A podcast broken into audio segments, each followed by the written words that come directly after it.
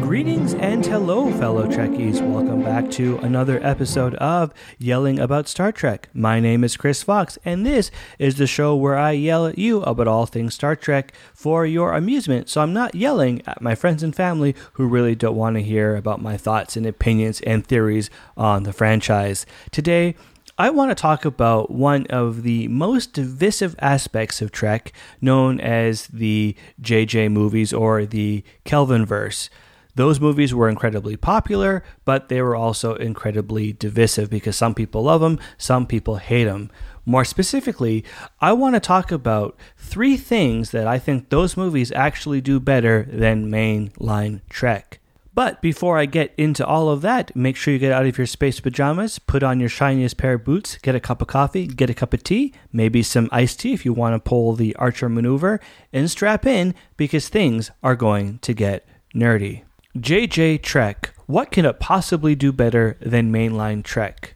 Well, in my mind, there are actually three things that it does so much better than mainline Trek. And before you freak out, and before you get out the pitchforks, and before you want to, you know, start a riot because I'm saying that J.J. Abrams does some stuff better than mainline Trek, just hear me out. Let me share my thoughts, and remember, I'm not saying JJ Trek is the best Trek, I'm just saying that it does a few things better than mainline Trek. The first thing that I think JJ Trek does better than mainline Trek is showing you why Uhura, Sulu, and Chekov are on the bridge of the Enterprise and why it had to be them. Granted, in the original series, you do get a lot of instances where, you know, they do good work and you do get the sense that, hey, they're the top at what they do and that's why they're on the ship because they're the best of the best. But you don't really get to see them do anything that is so amazing and so incredible that you're like, wow, only they could have done that thing that they just did. I mean, let's talk about Uhura first. She's a communications officer. She's on the bridge. She's in every episode, but rarely does she ever get to do something that you're like, whoa, I can't believe she just did that. Uh, there's one example that comes to mind in the episode Who Mourns for Adonis. I think that's how you pronounce his name. And in that episode, she's able to do some, uh, you know, nifty handiwork to her console to allow them to actually cut through the energy field that uh, Adonis has put up around the planet so they can kind of see what's going on and even communicate with the uh, away team down below. So, I mean, that's pretty impressive because she has to do a lot of stuff to get that to happen. But that's really the only example that I can think of where she does this amazing, incredible feat. In fact, there's a moment in Star Trek 6 where they're trying to sneak into Klingon space. So, to do that, Uhura has to speak Klingon. And the problem is, remember, she's the communications officer. This is not even her first mission. She's a veteran at this point. She's three months away from retirement. And what does she do? She barely gets through. She barely does it to the point where the other Klingons think she's drunk because she can barely speak the language. And that's kind of a problem when you consider that she's the communications officer on the flagship of the Federation, or Starfleet rather, and doesn't know how to speak the language for their main enemy that they've been dealing with for the past, I guess, maybe 100 years, 200 years. I think it's 100 years. I could be wrong on that. But but the point is, she doesn't know how to speak the language of their number one enemy. And she's been doing this job for almost 27 years, I'm assuming, just based on the fact that McCoy says he's been doing it for 27 years. So, roughly 27 years. But that is a long time. So, for her not to understand Klingon and not be able to speak it very well is kind of embarrassing. So, you're kind of like, why doesn't she know how to speak Klingon? That's a huge problem. Didn't she know how to speak that before? But in Star Trek Into Darkness, she speaks Klingon perfectly and kind of fools them so they're able to do their mission. And then in 2009, when she's first introduced, she's able to speak all the dialects of Romulan. And that's super impressive to the point where the communications officer had to step down and say, Hey, I, I, I can't speak those languages. Sorry, sir. And it, it, she kind of makes them look incredibly incompetent. And then she takes over the position and nails it every single time. And so in that movie, you can see that's why Uhura's on the bridge. That's why she's on the Enterprise. And, you know, and throughout the movie, she does a lot more than just open up hailing frequencies, which Uhura in the original series was kind of limited to doing. So I think when you look at Uhura, is a perfect example of Star Trek 2009 showing the audience why she has to be on the bridge of the Enterprise a lot more effectively than the original series. And let's talk about Chekov.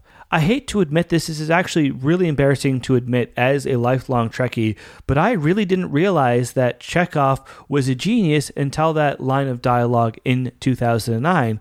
I always got the sense that, yeah, he was smart and that he was young, but I never got the sense that he was like a top level genius. So when Captain Pike says, What about the Russian whiz kid? I'm thinking, Whoa, Chekov is a genius? I didn't know that. How come I never noticed that before? And when I think back to it, there's maybe only one episode where they even allude to that, and that's the Enterprise incident. And Kirk is saying, Oh, you're supposed to be a genius. These calculations and equations are garbage. And so it's like Kirk saying, "Hey, you're a genius. Why does this suck?" But it's there's never a moment of them going, "Wow, Chekov, that's really brilliant. Only you could have thought of that." And then in 2009, he gets multiple moments where you get to see that genius play out. He's able to beam Kirk and Sulu up while they're falling without a parachute, which is considered to be impossible, and only he can do that.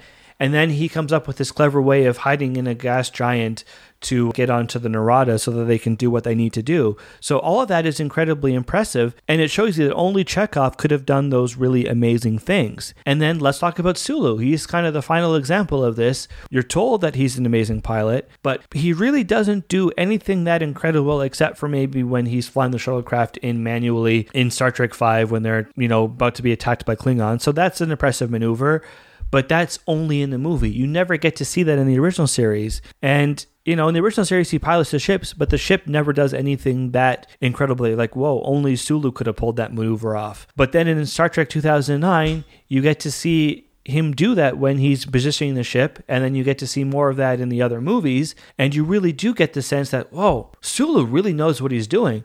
That's why he's on the bridge of the Enterprise. And yes, I know there's that whole gag about the parking brake thing, and it makes Sulu look a little incompetent, but he makes up for that in later in the movie when he does those maneuvers I was talking about. So, in that sense, I would say Trek 2009 does a better job of showing us, the viewer, why those characters belong on the bridge of the Enterprise. And the second thing that I think JJ Trek does a lot better than mainline Trek is its portrayal of Captain Kirk. Now, I'm not saying that I like Chris Pine's portrayal of Captain Kirk more than William Shatner because I don't. I think William Shatner is Captain Kirk and that's what he does. But the one thing I think Trek 2009 does better with Kirk's character is they do a better job of making him more reflective and introspective and someone that fully acknowledges his mistakes and owns up to them. An example of this that really comes to mind is some dialogue in the movie Into Darkness when Kirk apologizes to his crew for everything that's happened and that has led them to a moment where they likely are all going to die. And he says, Hey, we're all going to die. I'm sorry. And that to me is a huge thing because Kirk never apologizes for his mistakes. He doesn't make a lot of mistakes, but he never apologizes. And I think the best example of him not apologizing is The Wrath of Khan. I loved the movie, and Kirk does save the day in the end, but everything that happens in that movie is Kirk's fault. Yes, Khan's at fault because Khan's a bad guy and he tried to take over the Enterprise, as Chekov points out. But by not following and checking up on Khan and not telling Starfleet about Khan being on the planet, he put so many people in jeopardy. In fact, I would say he's directly responsible for Scotty's nephew's death. And to the point where it's like, at the very least, Kirk should have said to Scotty, Hey, Scotty, I know this is not going to help you, but this whole situation, it's on me, and I'm sorry. If I had done my job a little bit better, then your nephew might still be alive. He never does that. He never apologizes to anyone. And it's not just Scotty's nephew that dies because of Kirk, it's everybody on the space station. It's Captain Terrell, and of course, it's Spock. All those people die because of Kirk's actions. So he really should have apologized and said, Hey, Everything that happened is on me, especially to Spock and Scott. He should have said, I'm sorry. You'll never be able to forgive me, but I want to own up to those mistakes. And, you know, that would have been a great character moment for him to realize that he's not perfect and that mistakes in his past do come to haunt him. And yes, he does have some introspection in the movie, but not to the point where he fully acknowledges why everything is happening and what he could have done to prevent it all. So that's always kind of bugged me. And I think it's really impressive that in Into Darkness, Kirk fully apologizes to everyone and says, Hey, I'm really sorry. Everything that's about to happen is on me, and you will likely die because of it. And I'm truly sorry. So, you know, I won't say any more about that, but I think it's truly impressive. And I kind of wish William Shatner, Captain Kirk, would have done a little bit more of that and been a little bit more introspective. And the final thing that I think JJ Trek does a lot better than mainline Trek is in the uniform department. Now, I'm not saying that the 2009 and Into Darkness uniforms were better. I don't think that they were. I like them, but you know, I'm always a fan of the first contact uniforms. And to me, those were always my favorite uniforms up until the release of Star Trek Beyond because those uniforms in Beyond to me were phenomenal. I liked the collar, I liked the thickness of it, I liked the actual coloring of it. The length was great. I liked the fact that the insignia was now actually a metal piece that was on top of the fabric instead of being in the fabric. So I just think they looked amazing. I think everybody looked great in them. I think Scotty looked amazing. Kirk looked amazing. Uh, just, I don't know. I just, want that uniform so badly. It's like the one uniform that if I could have and I could find it somewhere, I would totally wear it all the time if it was acceptable. And also Captain Kirk's jacket in that movie, also amazing. But those uniforms I think are the best that Trek has to offer. I think they're a fantastic nod to the original uniform, so you know exactly what they're going for. It feels like original Star Trek. You get that feeling, but it also feels modern and sleek enough that you know, you could actually maybe see a military organization in space wearing them. Obviously, they're not going to, but they look a lot less goofy than what we've seen in the past. So I think those uniforms are amazing.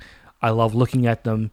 And there's probably my favorite thing about Star Trek Beyond. I actually like a lot of Star Trek Beyond. I know that's also a divisive movie, but the uniforms, spectacular.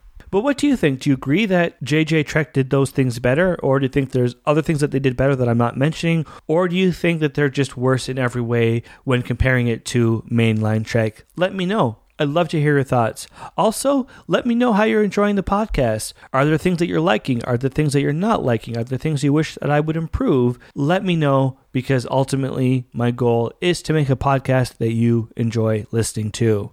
And in the paraphrased words of Captain Kirk, I shall see you out there that away.